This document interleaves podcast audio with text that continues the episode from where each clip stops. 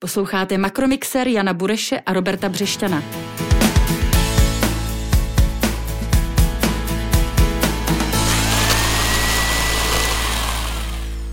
Dobrý den, opět je tu náš ekonomický podcast Makromixer. Zdraví vás Robert Břešťan, šéf-reaktor serveru Hlídací pes Org a kolega Honza Bureš, hlavní ekonom Patria Finance. Dobrý den. Jak už asi víte, protože si to můžete přečíst v popisu podcastu, dnešním hostem je Martin Lux, vědec a odborník na bytovou politiku a ekonomiku bydlení, což taky předurčuje téma našeho podcastu. Na úvod, ale jak už jste jistě, milí posluchači, zvyklí, tři otázky moje na Honzu Bureše, eh, týkající se samozřejmě makroekonomiky, o tom je konec konců náš makromixer, nebo tak je pojmenován. Eh, Honzo, v inflace máme čerstvá čísla, už po několikáté za sebou jsme zaznamenali meziměsíční pokles, tentokrát po dlouhé době i meziroční. V srpnu pokles ze 17,5 na 17,2% Nezdá se to jako mnoho, ale znamená to, že inflace dosáhla svého vrcholu? Eh, tak eh, meziměsíčně jsme ty poklesy ještě úplně nezaznamenali, ona zvolňuje ta meziměsíční dynamika a máš pravdu, že teď eh, vlastně zvolnila ta meziroční a co to znamená?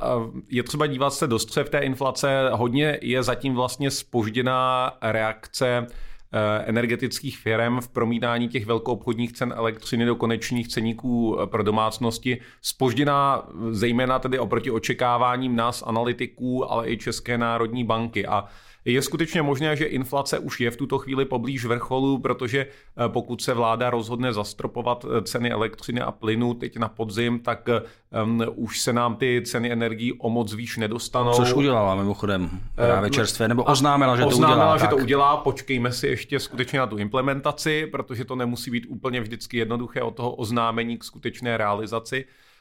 Ale pokud tomu tak skutečně bude, tak uh, pravděpodobně dosáhneme toho inflačního vrcholu někdy v průběhu září, října. A souvislost s opatřeními České národní banky, s úrokovými sazbami, dá se z toho vyčíst, že už jsme taky na vrcholu, že se nedá očekávat nějaké další zvyšování sazeb?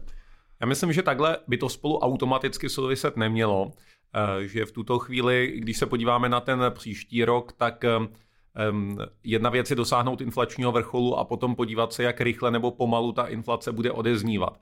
A ona skutečně bude odeznívat podle všeho velice pomalu. V příštím roce očekáváme průměrnou inflaci někde mezi 8-9%.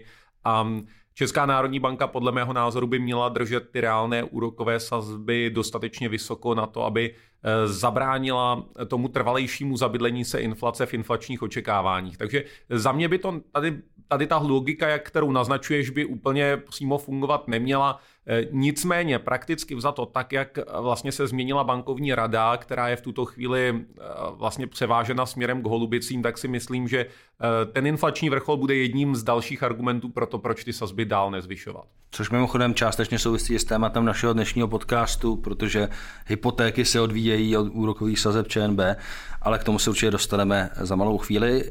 Do třetice otázka na tebe. Už jsme zmínili, že vláda rozhodla o zastropování cen jak elektřiny, tak plynu. Ještě se bude vymýšlet, co například pro podniky, eh, ale máme na stole taky evropský plán na, na energetickou krizi, respektive jaký čelit. Nakolik je podle tebe životaschopný? Tak je tam několik bodů, některé jsou za mě správné a takzvaně životaschopné, například plán na omezení spotřeby energie v těch energetických špičkách, eh, nebo plán na doplnění likvidity pro obchodování s elektřinou pro zejména ty producenty, kteří tam už v posledních vlastně týdnech, měsících těžko vůbec obchodovali. Eh, na druhou stranu myslím si, že jsou tam i nebezpečné návrhy nebo nedopracované návrhy, eh, například eh, návrh na zastropování cen plynu, pokud by se netýkal pouze Ruska, tam si myslím, že to je možná pochopitelný krok, ale hm, vztahoval by se i na dovoz LNG plynu, něco, co navrhuje Rakousko a Itálie. Eh, tak eh, bychom se mohli ocitnout v situaci, kdy toho plynu bude reálně nedostatek v Evropě v průběhu zimy a to si myslím, že by bylo nebezpečné. Asi by se o tom dalo mluvit mnohem déle, ale máme tady našeho hosta a eh, teď se ještě chvíli vydechni a nadechni, protože na tobě bude, aby se ho už tradičně představil. Tak já vítám v Makromixéru Martina Luxe ze Sociologického ústavu Akademie věd, velkého odborníka na bytovou politiku, který k této problematice publikoval řadu zajímavých eh, nejenom odborných studií, Pane Luxi, vítejte v Makromixer. Dobrý den, děkuji za pozvání. Dobrý den. Makromixer.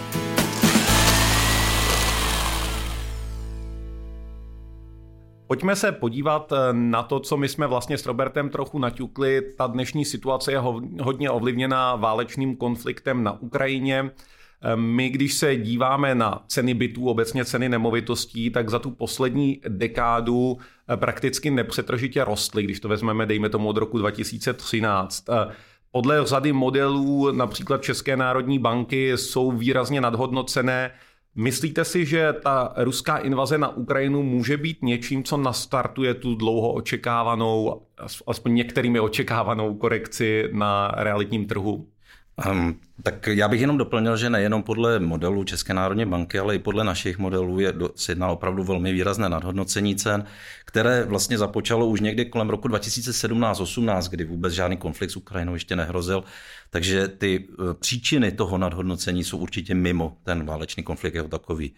Uh, potom uh, od nějakého roku 2020 zhruba došlo k tomu, že ty ceny se úplně utrhly od řetězu. Eh, bylo to v období covidových, covidové krize a na rozdíl od jiných hospodářských krizí v minulosti, tak ceny bytů a všech vlastně rezidenčních nemovitostí docela prudce narostly. No, my jsme očekávali teda alespoň nějaký útlum a namísto toho narostly. Tehdy se nadhodnocení cen opravdu výrazně prohloubilo a myslím si, že Česká republika je opravdu situaci, která se obecně nazývá jako cenová bublina, které hrozí nějaké prasknutí. A teď je otázka, co bude v budoucnu. Většinou k těm korekcím a propadům dochází ve chvíli, kdy se ekonomika dostane do nějaké ekonomické recese související s výraznějším nárůstem nezaměstnanosti. On se ukazuje, že míra zaměstnanosti, aspoň v těch našich modelech, má na vývoj cen v České republice poměrně výrazný vliv možná dokonce výraznější než samotný vývoj příjmu domácností. A ve chvíli, kdyby se ta míra nezaměstnanosti začala zvyšovat, což se zatím neděje, eh, tak by mohlo dojít opravdu k tomu, že se ty ceny bytu nejenom jakoby mírně zastaví, což se možná už děje dnes, ale že se začnou korigovat. A mohly by se korigovat i velmi prudce. A to je, řekněme, psychologický faktor, že lidé mají práci, jak mají pocit, že jim nic nehrozí, že zvládnou splácet a, a proto si dovolí třeba koupit eh, dražší byty nebo jít do drahého nájmu. No, jedna, jedna z věcí je, že prostě mají práci a kupují další byty třeba na investice, ale druhou věcí je, že třeba lidé si kupují nebo je i vysoká poptávka po nájemním bydlení, která pak vlastně od, eh, odvozeně vytváří poptávku ze strany investorů. A ta je právě z důvodu třeba eh, hodně příchozích ze zahraničí, protože ti sem přichází za prací a ve chvíli, kdyby ta hrozila ekonomická recese a zvýšení nezaměstnanosti, tak by spousta těch lidí, kteří sem chodí za prací, se vrátila zpátky, tím by se snížila poptávka po nájmech a tím by se snížily nájmy a následně i ceny. Takže to je jako spojená nádoba, není to jenom o, o těch investorů, investicích do vlastního bydlení, ale je to i opravdu do investicí do nájmu. A e, vidíte tady teda, vy jste zmínil tu nezaměstnanost jako zásadní faktor. Tady samozřejmě asi bude řada dalších faktorů, které budou trochu tlumit tu poptávku v tuto chvíli, ty vysoké sazby, nějaká makroprudenční opatření České národní banky, určitá nejistota propad reálných příjmů domácností v důsledku inflace. To všechno ale asi e, nebude stačit na to ochlazení, jestli jsem vás pochopil správně, které mnozí očekávají, ale spíše to zastaví růst cen. Proto, aby přišla korekce a la Lehman Brothers, tak by, jsme, eh, by musel být vidět na trhu nárůst nezaměstnanosti. Chápu to správně. Správně, ano, tak jako a obecně vlastně něco, čemu se říká ekonomická recese, to znamená opravdu to zasáhne všechny sféry ekonomiky, není to opravdu něco, co plyne pouze z těch regulací. Ty regulace, eh, jak ukazují ty zahraniční studie ze strany národních bank, poměrně dobře fungují, ale fungují dočasně. To znamená většinou, jako když byly zavedeny, tak po nějakou dobu se ceny bytu buď to zastavily, anebo rostly menší intenzitou, ale po nějaké době se jakoby ten efekt těch regulací vyčerpal a zase začaly růst. Takže opravdu ten, ten zvrat v tom cyklickém vývoji je souvisí velmi úzce s vývojem ekonomiky a hospodářství jako celku. Možná jedna věc je cyklus a druhá věc, myslím si, že i pro řadu českých domácností, kter, kteří nemovitosti vnímají jako investice, kde si například spoří na důchod, tak je to možná i trošku o trendu.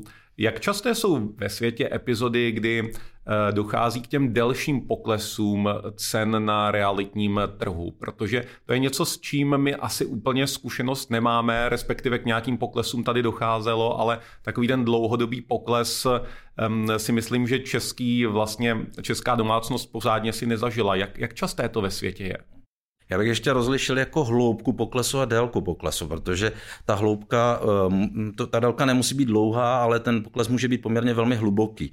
A to jsou právě ty situace těch krátkodobého nadhodnocení a pak krátkodobého propadu, něco, čemu se říká cenové bublina, cenová bublina. A pak jsou ty dlouhodobé poklesy cen bytu, které známe třeba z Německa nebo z Japonska, částečně z Itálie, které jsou eh, trošku propojené s demografickým vývojem. Odehrávají se zejména v zemích, které stárnou, kde, kde vlastně není už tolik mladých lidí, kteří by poptávali bydlení a naopak je poměrně do starší generace, která se snaží prodat ty svoje a zrealizovat ty investice životní. Eh, v těch chvílích může dojít k tomu, že opravdu ceny bytu můžou klesat třeba i 20 let jo? a v Japonsku možná klesají už 30 let a možná se ani nikdy nevrátí už zpátky eh, do, na hodnoty, ze kterých začaly kdysi někdy na začátku 90. let klesat. Eh, takže dlouhodobý pokles je trošku něco jiného, ten nesouvisí s ekonomickým vývojem tolik, může dokonce se odehrávat i v době ekonomického boomu a více souvisí s demografickým stárnutím. Eh, když to hluboký pokles souvisí právě s tou krátkodobou volatilitou, s cenovými bublinami a odehrál se poměrně hluboký třeba při té poslední krize, nebo po té poslední, no, v průběhu té poslední krize v Irsku, kde klesly ceny bytu asi o polovinu, ale taky ve Španělsku o 35 až 40 To znamená v zemích, které jsou hodně mimo jiné orientované na vlastnické bydlení jako my. A kde jsme my eh, teď v, v, v té škále stárnutí populace? Přece taky jsme poměrně eh, daleko, že, že demografie v České republice není nějak slavná. Na druhé straně eh, čteme stezky mladých lidí nad tím, že nemají možnost najít bydlení za nějaké, řekněme, rozumné ceny, i když je otázka, kde je hranice rozumné ceny. Kde jsme my? Může se tedy stát, že nakonec budeme na tom podobně jako třeba v tom Japonsku výhledově, že nakonec ty byty budou v nějakém dalším horizontu levné a levnější než dnes? Výhledově to může být, ale určitě stárnutí populace u nás začalo výrazně později než v těch západních zemích, eh, protože vlastně v nás došlo k té změně režimu až v, že v roce 89 a v té době už západní populace stárly, zatímco u nás tomu tak nebylo. My žijeme ještě z té baby boomové generace takzvaných husákových dětí a ve chvíli, kdy tato baby boomová generace vstoupí do důchodového věku, tak může hrozit tento scénář. Ale to záleží už je daleko, nebo není to až tak daleko, ale, ale přece jenom predikovat trhy na více jak jeden rok je, je velmi obtížné. Takže může to nastat, ale výhledově spíše. A co je pro jednoho hrozba, ale pro jednoho zisk na druhé straně? Pro mě jako investora do bytu je to, je to ztráta pro mladého člověka, který teď na ten byt nemá, tak eh, si ho koupí za 10 let paradoxně třeba levněji než dnes. Jo, to tak může být, ale je vlastně ideál je, a pokud by ceny nemovitosti nějakým způsobem rostly, aby ten majetek, eh, který v tom mají rezidenční majetek, je velmi významný domácnosti, jeden z největších pod složkou majetku domácností, nejenom českých, ale vůbec ve vyspělých zemích, tak aby zase výrazně neklesal, protože to může způsobit různé sociální nepokoje a politické tenze.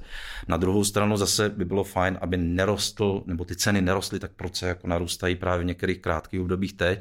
A Tudíž bych řekl, že vlastně tím hlavním cílem nemá být ani tolik jako udržovat, jakoby, nebo vyhledávat pokles cen, ale spíše udržovat jakýsi stabilní a dlouhodobě udržitelný růst cen a na ten se zacílit. A to se zatím nedaří, alespoň ne u nás. Pojďme skočit možná k druhému takovému většímu tématu, které tady s Robertem máme připravené a to je právě ta dostupnost bydlení od toho tedy, tedy aktuálního vývoje. To je asi takové dlouhodobé bolavé místo eh, české společnosti.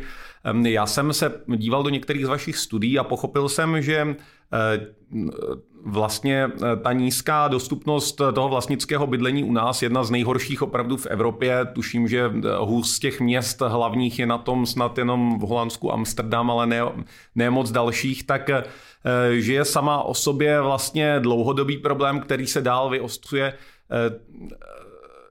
co s tím? Jaké, jaký, jaký, je, jaký je váš takový základní recept?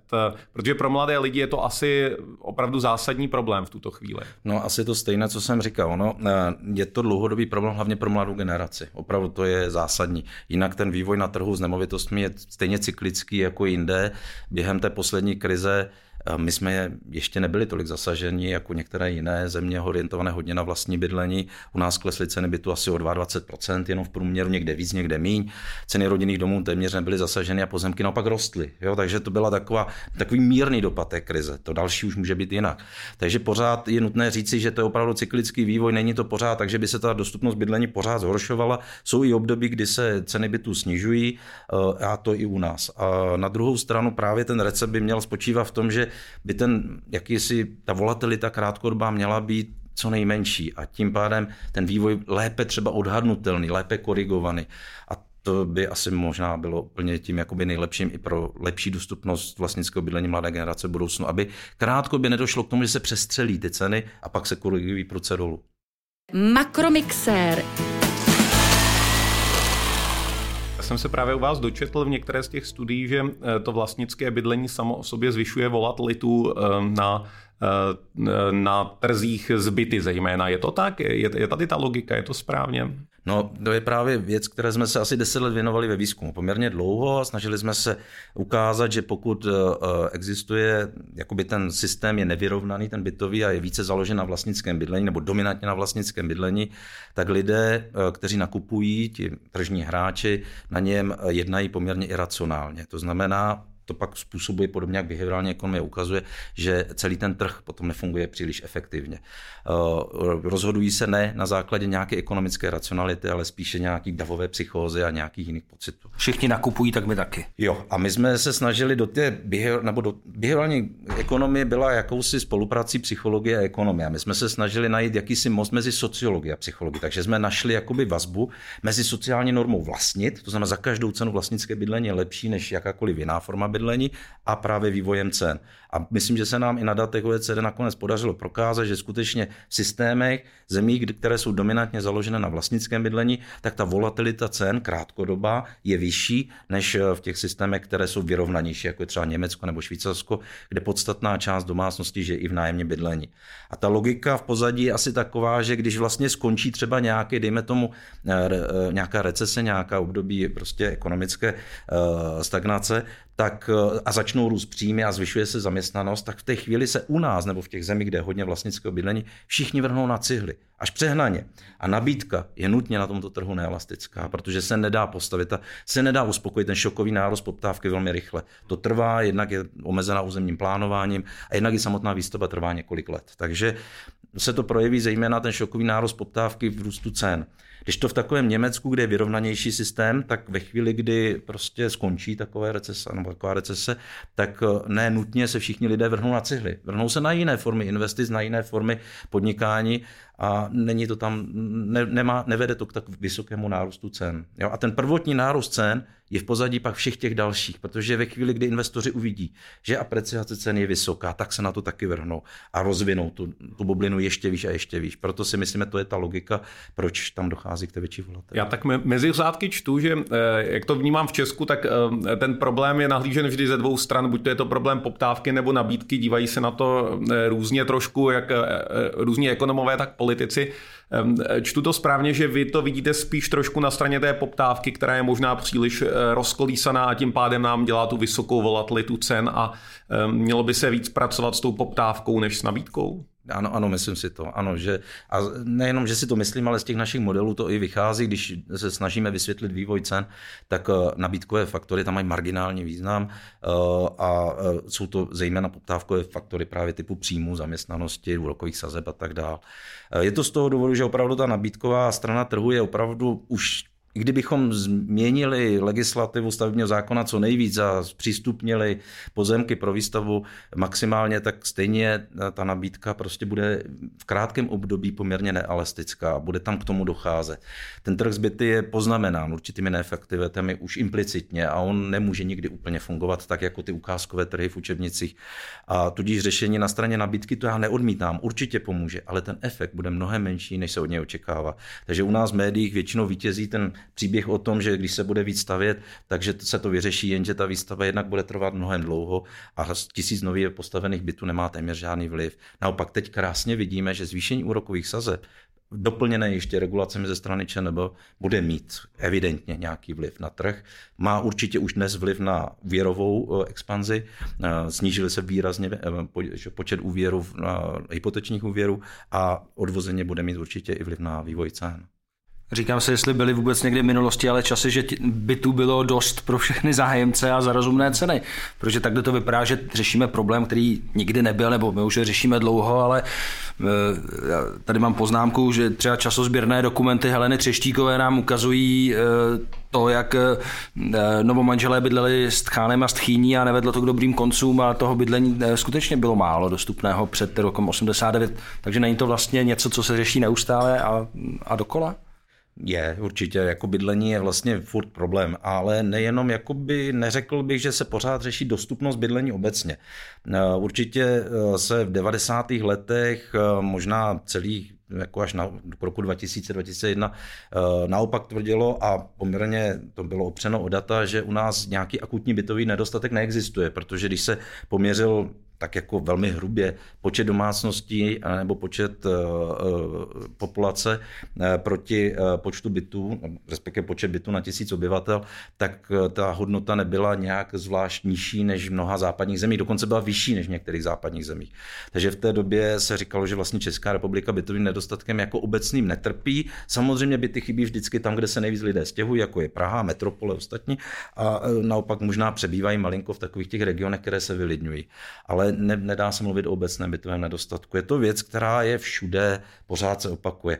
Eh, protože vývoj trhu je cyklický, tak si myslím, že ten problém někdy může být jako v dostupnosti bydlení a až se to obrátí a ceny začnou padat a můžou spadnout i velmi razantně, tak eh, bude zase trošku jiný problém, že mnoho lidí bude mít hypotéky, jejíž eh, zůstatková hodnota, nebo ten, co mají splatit ještě, bude vyšší než aktuální hodnota té nemovitosti, takzvaná negativní hodnota majetku. A ten se bude řešit najednou, že lidé nebudou splácet a teď, kdyby to prodali, tak to nevyřeší, protože dál budou dlužit bance.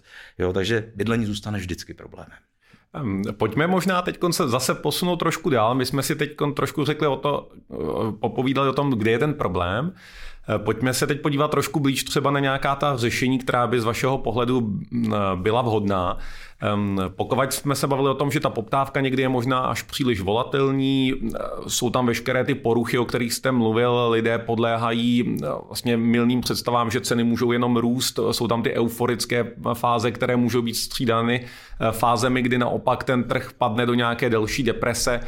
Není tady třeba dobrým nástrojem právě ta makroprudenční politika České národní banky, která vlastně je taková pěkně proticyklická a máte po případě nějaké další nápady takzvaně v rukávu, které by se daly použít? Pardon, já vás přeruším. Honzo, neposlouchají nás jenom experti, co to, co, cože jsi to řekl za slovo? Makroprudenční, vysvětli to, prosím tě. Eh, já se za to omlouvám. Eh, je to sada, eh, sada nástrojů, kterými centrální banka, krom tedy úrokových sazeb, Ehm, buď to eh, stěžuje nebo uvolňuje přístup k hypotékám, to znamená eh, typicky limity třeba na vlastní mění, který člověk musí složit v bance, tak aby si mohl zažádat o hypotéku. Je tam sada dalších podmínek, takže jedná se o sadu těchto opatření, která která dokážou stížit přístup lidem na realitní trh. Výborně, tak teď, pane Luxi. A hlavně stížit přístup k jako hypotečním úvěrům. Eh, já jsem četl spoustu studií a nenašel snad ani jedinou, která by říkala, že to nemá efekt. Naopak většina těch studií opravdu, kde v těch zemích, kde ta makroprudenční politika má už nějakou historii, u nás je relativně krátce, ale kde má delší historii, jasně prokázala, že ten efekt tam je, jak na poskytování těch úvěrů, tak nakonec i na ceny bytu odvozeně. Takže si myslím, že to je velmi efektivní nástroj a myslím, že i nedostatečně ještě využívaný u nás. Z obavy třeba politické, tady byly různé politické tlaky kolem zákona, který České národní bance tyto pravomoce vloží a, a právě z této obavy se tam třeba udělala výjimka pro poskytování, že pro politiky nebo pro regulace pro mladé lidi, kteří můžou pak požadovat i lépe přístupné úvěry než pro ostatní populace, což je taková nesystémová výjimka. Ten vývoj trhu, jak už jsem zmínil, nebo vývoj cen byl nadhodnocený už někdy od roku 2017-18, takže ta makroprudenční politika měla přijít rozhodně dřív, než až eh, teď v předchozím roce nebo v loňském roce, myslím, že byla eh, znovu obnovena. Takže myslím si, že se ten nástroj ještě využívá relativně málo a že by se mohl využívat Českou národní banku ještě aktivněji, proto aby, aby se vyregulovaly ceny eh, bytů a vyhladil ten jejich vývoj. Na druhou stranu sám o sobě nestačí, protože vlastně to stíží přístup k úvěrům, zejména zase mladým lidem nebo lidem, kteří nemají dostatečnou hotovost k tomu, aby si ten byt koupili i bez úvěru. A což jsou spíše středně nebo, nebo neúplně nízkopříjmové domácnosti, ty si ani vlastní bydlení nepořizují, ale, ale ty středně příjmové skupiny. Zatímco právě naopak investoři anebo vysokopříjmové domácnosti, které kupují nemovitosti bez jakéhokoliv úvěru, tím omezeny nejsou. Proto jsme navrhovali, a zase podloženo daty ze zahraničí, eh, eh, aby se ta makroprudenční politika Národní banky, což je součást monetární politiky, taky doplnila ze strany fiskální politiky a to zvýšením daní z nemovitostí. A třeba selektivním zvýšením daní z nemovitostí. U těch nemovitostí, které jsou takzvaně prázdné. Oni nemusí být prázdné, ale nikdo tam není hlášen trvalému bydlení a jedná se zřejmě o nemovitost, která je obyvaná jenom přechodně nebo krátkodobě, nebo jako Airbnb, nebo pro účely nějakého služebního rekreačního bydlení a tak dále. Pokud by tam došlo jakoby ke zvýšení tady těch daní, tak by někteří investoři mohli být odrazeni od eh, spekulativních investic. Nakupovali by byty k dlouhodobému pronájmu, což je v pořádku, ale už ne k těm spekulativním investicím. A není to už trest za soukromé vlastnictví? Já myslím, že ne. Je to, je to vlastně jako nějaký, nějaké, nějaký vzkaz státu, že bydlení prostě nemůže být čistě spekulativním, uh, spekulativním zbožím. Uh, že slouží, prioritně prostě má sloužit opravdu jako spotřební statek pro zajištění domova, pro vytvoření domova. Ani ne, promiň, ani ne jako investice teda? Jako investice ano, ale jako investice, která eh, počítá s výnosem z pronájmu a ne spekulativním výnosem z cenového zhodnocení. Eh, pokud je, počítá s oběma, pak je to taky v pořádku, ale pokud počítá jenom s cenovým zhodnocením a nechává být prázdný, pak eh, to podle mě nepatří. Makromixér. Ano, tak já jsem se chtěl zeptat prakticky na to samé, protože tam na tom českém trhu je to takové ošidné, protože tady zmínili jsme stárnutí populace, řada lidí vlastně nemá dostupné úplně investiční nástroje na tom trhu. Akciový trh je relativně malý, dluhopisový, řekněme, neúplně atraktivní, takže ten realitní trh je logickou volbou pro řadu domácností, kde vlastně kumulovat ty svoje úspory na stáří. Takže investice z vašeho pohledu, pokud je byt obsazený, je v pořádku a čistě eh, tedy selektivně trestat za spekulativní, spekulativní eh, vlastně nákupy tak si to myslím, ale samozřejmě záleží na diskuzi s obcemi. Dá se to odlišit, ještě, že vám do toho skáču? Eh, no, je to obtížné vlastně to fakticky odlišit, ale formálně ano, což samozřejmě nemusí souviset s faktickou situací. Formálně, pokud někdo není hlášen v daném bytě, tak je velmi jednoduché zjistit, které byty tu jsou a ty by měly najednou desetinásobně vyšší prostě daň z nemovitosti než, než ostatní byty, které jsou obsazeny.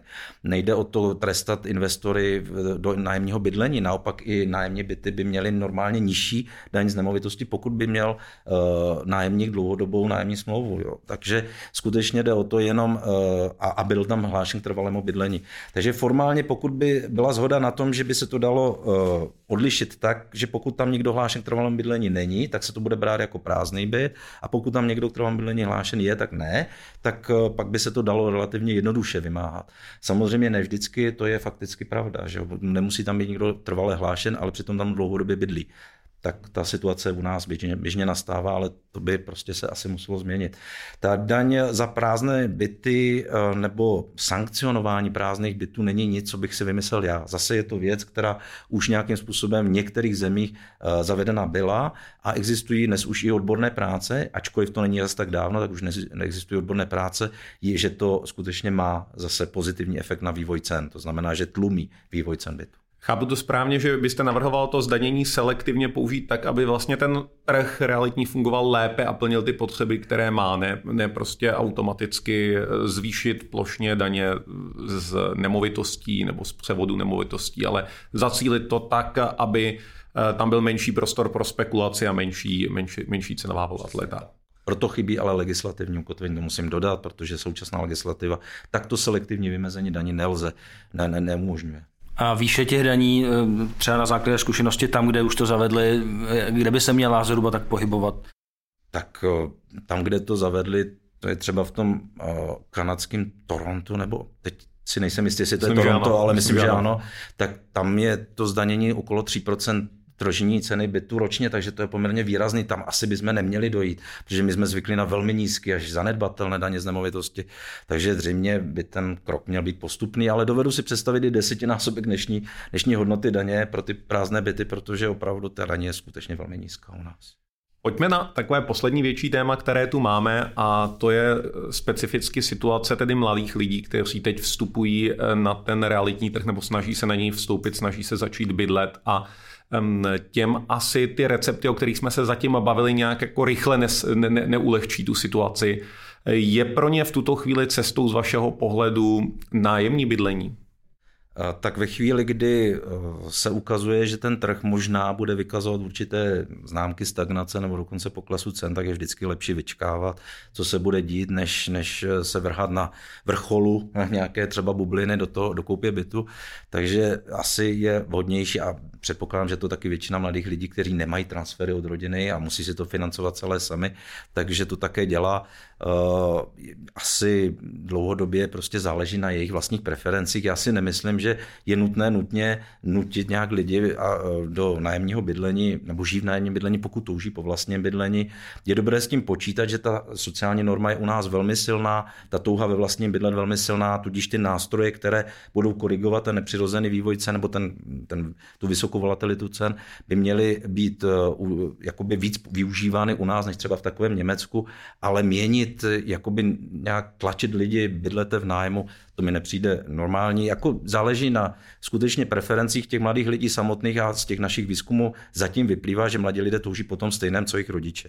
To, že znamená jednou chtějí zase taky bydlet ve vlastně. Právě dá se to vůbec vlastně měnit? Není ta uh, silná tradice, která se předává z generaci na generaci? Já jsem četl, myslím, v některém z vašich zase výzkumů, že um, samo o sobě, pokud je tradicí předávat nebo mezigeneračně předávat uh, nějaké um, dotace v bydlení, ať už celé byty nebo přispívat na na pořízení bytů, tak potom zase ta mladá generace chce to samé udělat vlastně pro své děti. Je možné vlastně vůbec eh, eh, nějak z pohledu státu třeba toto měnit? A je to žádoucí? Ne, ne, rozhodně to není podle mě žádoucí, ale na druhou stranu bych doplnil ještě, co jste říkal. Ano, my jsme dělali přesně takový výzkum a modely, kdo dává vlastně v, v rodinách a eh, u nás se dává poměrně hodně, zhruba třetina domácností z těch našich velkých výzkumů vyplývá, že třetina těch vlastníků bydlení eh, dostala celý ten byt nebo celý ten dům zdarma buď dědictvím nebo nějakým převodem, což je hodně, to opravdu není běžné v západních zemích. A další velká část domácností dostala výraznou finanční výpomoc, to znamená více jak 50-60% domácností mladých dostanou nějakou výpomoc u nás, tak to je velmi významné. Díky tomu také vlastně ten trh se nezadrhl ani v případě, že hypotéky se neposkytují dál, lidé si kupují vlastní bydlení, protože ty transfery jsou významné. A spolu s těmi transfery se samozřejmě na mladou generaci jak si převádí i ta sociální norma ohledně dominantního postavení nebo výsostného postavení vlastnického bydlení, že je lepší než jakákoliv jiná forma bydlení. Když dostanete transfer na hodnotě několika milionů od rodičů, který je ale určený jenom na nákup vlastního bydlení a na nic jiného, nesmíte použít, no tak vám stejně nakonec nezbyde, než také toužit po vlastním bydlení a pořídit si ho. Většinou často tak bývá, že neřeknou tady rodiče, tady máš 3 miliony a použij, jak chceš, ale řeknou, to máš na, na byt, že? nebo na, na, na, na koupi bytu. Takže takhle se to převádí. Je přirozené, že lidé se na trzích eh, eh, nechovají čistě racionálně a není ani žádoucí, aby se něco na tom měnilo. To by bylo opravdu sociální inženýrství. K té změně stejně nakonec dojde, protože dlouhodobě eh, zase ta iracionalita přináší nějaké, má nějaké konsekvence právě v té vysoké volatilitě cen a jestliže nás čeká, já si myslím, že čeká eh, jednou i poměrně výrazný propad cen bytu, tak v té chvíli, kdy vlastně lidé narazí a zjistí, že eh, investice do bytu není až tak výhodná, jak se, mysl, jak se mysleli předtím, tak se ta norma začne pomalu měnit. A asi větší část mladých lidí se řekne, a už nebudu kupovat cihly, a budu třeba žít celý život v nájmu. Musí se proto ale i zlepšit podmínky v oblasti nájemního u nás. To je podmínka, zatím to není úplná eh, nebo plnohodnotná alternativa k vlastnímu bydlení, co se týká jistoty. Hmm, přesto u té části mladých lidí, kteří si stěžují, že ne, nemohou dosáhnout z objektivních důvodů, jejich rodiče nejsou nějak zvlášť bohatí, například nemají co transferovat eh, těm svým dětem, eh, zkoumáte třeba i okolnosti bydlení a napojení třeba na nějakou radikalizaci mezi mladými, na příklon k krajně levicovým ideologiím? My jsme dělali teď poměrně velký výzkum mladých lidí ve třech čtyřech velkých městech, Praha, Brno, Olomouc a Pardubice a dělali jsme jak kvalitativně, tak i dotazníkový, takže se dá, některé ty výsledky se dají teda obecně. A překvapivě jsme zjistili, že mladí lidé jsou velmi liberální. Jo? Že naopak právě u nás v České republice, na rozdíl od té západní eh, mladé generace, eh, se až tak neradikalizují. Eh, dál touží po vlastním bydlení, ale říkají, pokud to nejde teď a tady, tak třeba jednou v budoucnu s nějakou třeba podloucí výpomocí i rodiny, často s ní počítají, ale rozhodně nechtějí, aby stát nahradil nějakým způsobem trh, vnímají jako férovější trh než aby stát stavil byty, bojí se případného zneužití, komu by nakonec takové byty byly uh, alokovány a proč zrovna tato, tyto lidé by to dostali a jiní ne a že by to zase způsobilo další nespravedlnosti. Navíc jsou překvapivě odpovědní, co se týká zadlužení státu, takže se obávají, že takové podpory by zase zvýšily výdaje státu a další zadlužení a to už nechtějí. Takže já jsme, my jsme to nedávno prezentovali na zahraniční konferenci, že překvapivě na mladá generace Česká je liberální a hledá spíš protržní řešení, která souvisí ale i s větší regulací toho trhu, to ano, ale ne s tím, aby stát více stavěl byty. Na rozdíl od té západní, která už jakoby tam už dochází k radikalizaci protestům v některých městech a státech a mladá generace žádá zásadní změnu eh, v oblasti bytové politiky. Makromixér. Mně napadá jedna věc s tím související. Tady eh, se bavíme o tom, jak fungují ty mezigenerační transfery.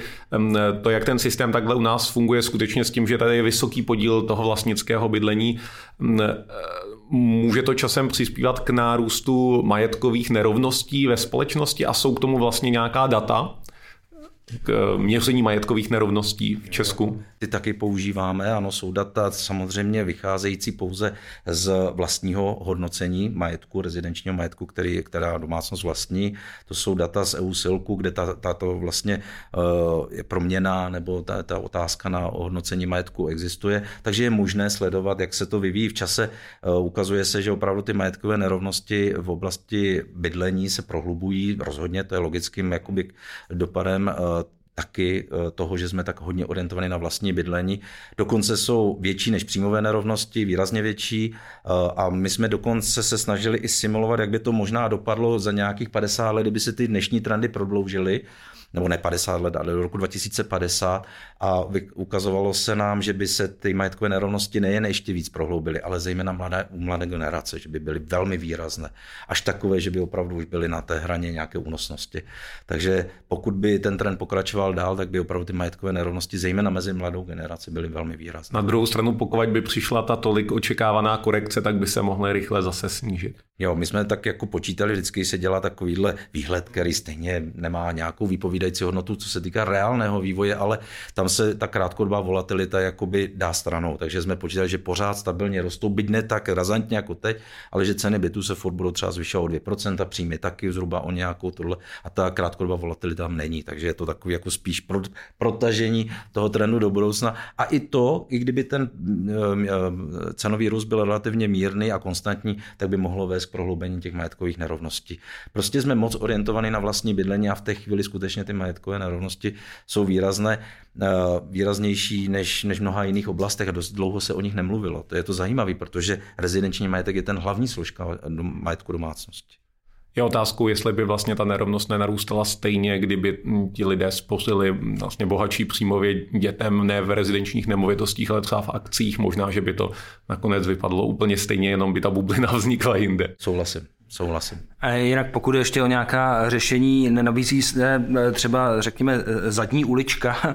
Vy jste zmiňoval sice, že, že lidé pochopitelně chtějí bydlet spíše ve větších aglomeracích, kde je více práce, více příležitostí, ale to, co stát by mohl dělat, je zapracovat na výstavbě infrastruktury, třeba rychlodráhy, kdy najednou dojezdová cesta do Prahy z jižních Čech nebo ze severních nebo odkudkoliv se zkrátí na hodinu, což teda bohužel při vědomí toho, jakým způsobem se staví v Česku infrastruktura, mi přijde stále jako sci-fi. Nicméně tohleto cesta, že ti lidé vlastně mohou bydlet daleko na venkově a přitom dojíždět hodinu, to znamená jako z Černého mostu eh, někam do Radlic. Určitě, určitě, tak jako je to věc, která eh, dlouhodobě taky opakovaná, dokonce eh, zejména tady v aglomeraci Prahy a ani tady není dostatečně vyřešená, nevím, proč to vlastně zůstává stranou. Samozřejmě by to výrazně mohlo pomoci, protože ta hlavní první eh, strategie ve chvíli, kdy je to dostupné bydlení, nebo není bydlení pro mě dostupné v místě, kde jsem se rozhodl žít, když jsme se těch mladých lidí ptali, tak je posunout se o malinko dál. Ale zůstat ve vlastním, ale posunout se dál a dojíždět. Ta, vlast, ta touha vlastnit je fakt velmi silná takže ten přechod do nájmu a zůstav v té dané obci je méně uh, jakoby preferován, než uh, odsunout se malinko dál a, a být ve vlastním. Takže ta budování infrastruktury by rozhodně pomohlo. A říkám se, jestli COVID vlastně nějakým způsobem v úvozovkách nenapomohl tomu přemýšlení o tom, že klidně mohu bydlet někde dál, protože se ukazuje, že práce na dálku v řadě oborů je eh, možná dokonce i žádoucí a že i řada zaměstnavatelů na to je ochotna přistoupit. To, to je možné, ale my na to nemáme zatím ještě data. Ještě moc brzo po covidu a nevím, jestli jaký jakoby efekty eh, covid mohl mít na trh zbyty a na preference v oblasti bydlení. To budeme měřit třeba s nějakým časovým odstupem až. A mimochodem eh, všechno to vaše zkoumání je to zkoumání pro zkoumání, anebo eh, vám naslouchá někdo i na té politické straně, kde eh, se může dobrat nějakému konkrétnímu řešení a implementaci toho, co vy tady nabízíte? No je to jak kdy. Někdy se to sejde a někdy prostě to trvá opravdu poměrně dlouho. My jsme třeba kdysi se snažili hodně prokázat, že tehdejší regulace nájemného, která byla tady asi do roku 2002, 12, takže eh, je velmi neefektivní, je regresivní dokonce, že pomáhala příjmově silnějším domácnostem víc než těm příjmově slabším a že vlastně má velké dopady potom i na tržní distorze. No ale trvalo to dlouhé období, než se to změnilo. Nakonec jsme byli u té samotné reformy a připravovali ten deregulační zákon, eh, takže nakonec ten efekt tam byl, ale trvá třeba 10 let. A to stejný může být i u daní z nemovitosti, o kterých jsme začali mluvit eh, před pár roky, ale myslím si, že to taky bude trvat nějakou dobu, než se u nás prosadí. Říká Martin Lux, vědec, odborník na bytovou politiku ze Sociologického ústavu Akademie věd. Děkujeme moc, že jste přišel a děkujeme za zajímavé názory a povídání. Děkuji. Nashledanou. To je pro dnešek tedy z Makromixeru vše. V mezičase, než přijdeme s dalším dílem, si poslechněte třeba některé naše eh, starší eh, podcasty. Věřím, že nebudete zklamáni. Eh, hezký den přeje Robert Břešťan. A Honza Bureš, krásný den. Makromixer Jana Bureše a Roberta Břešťana.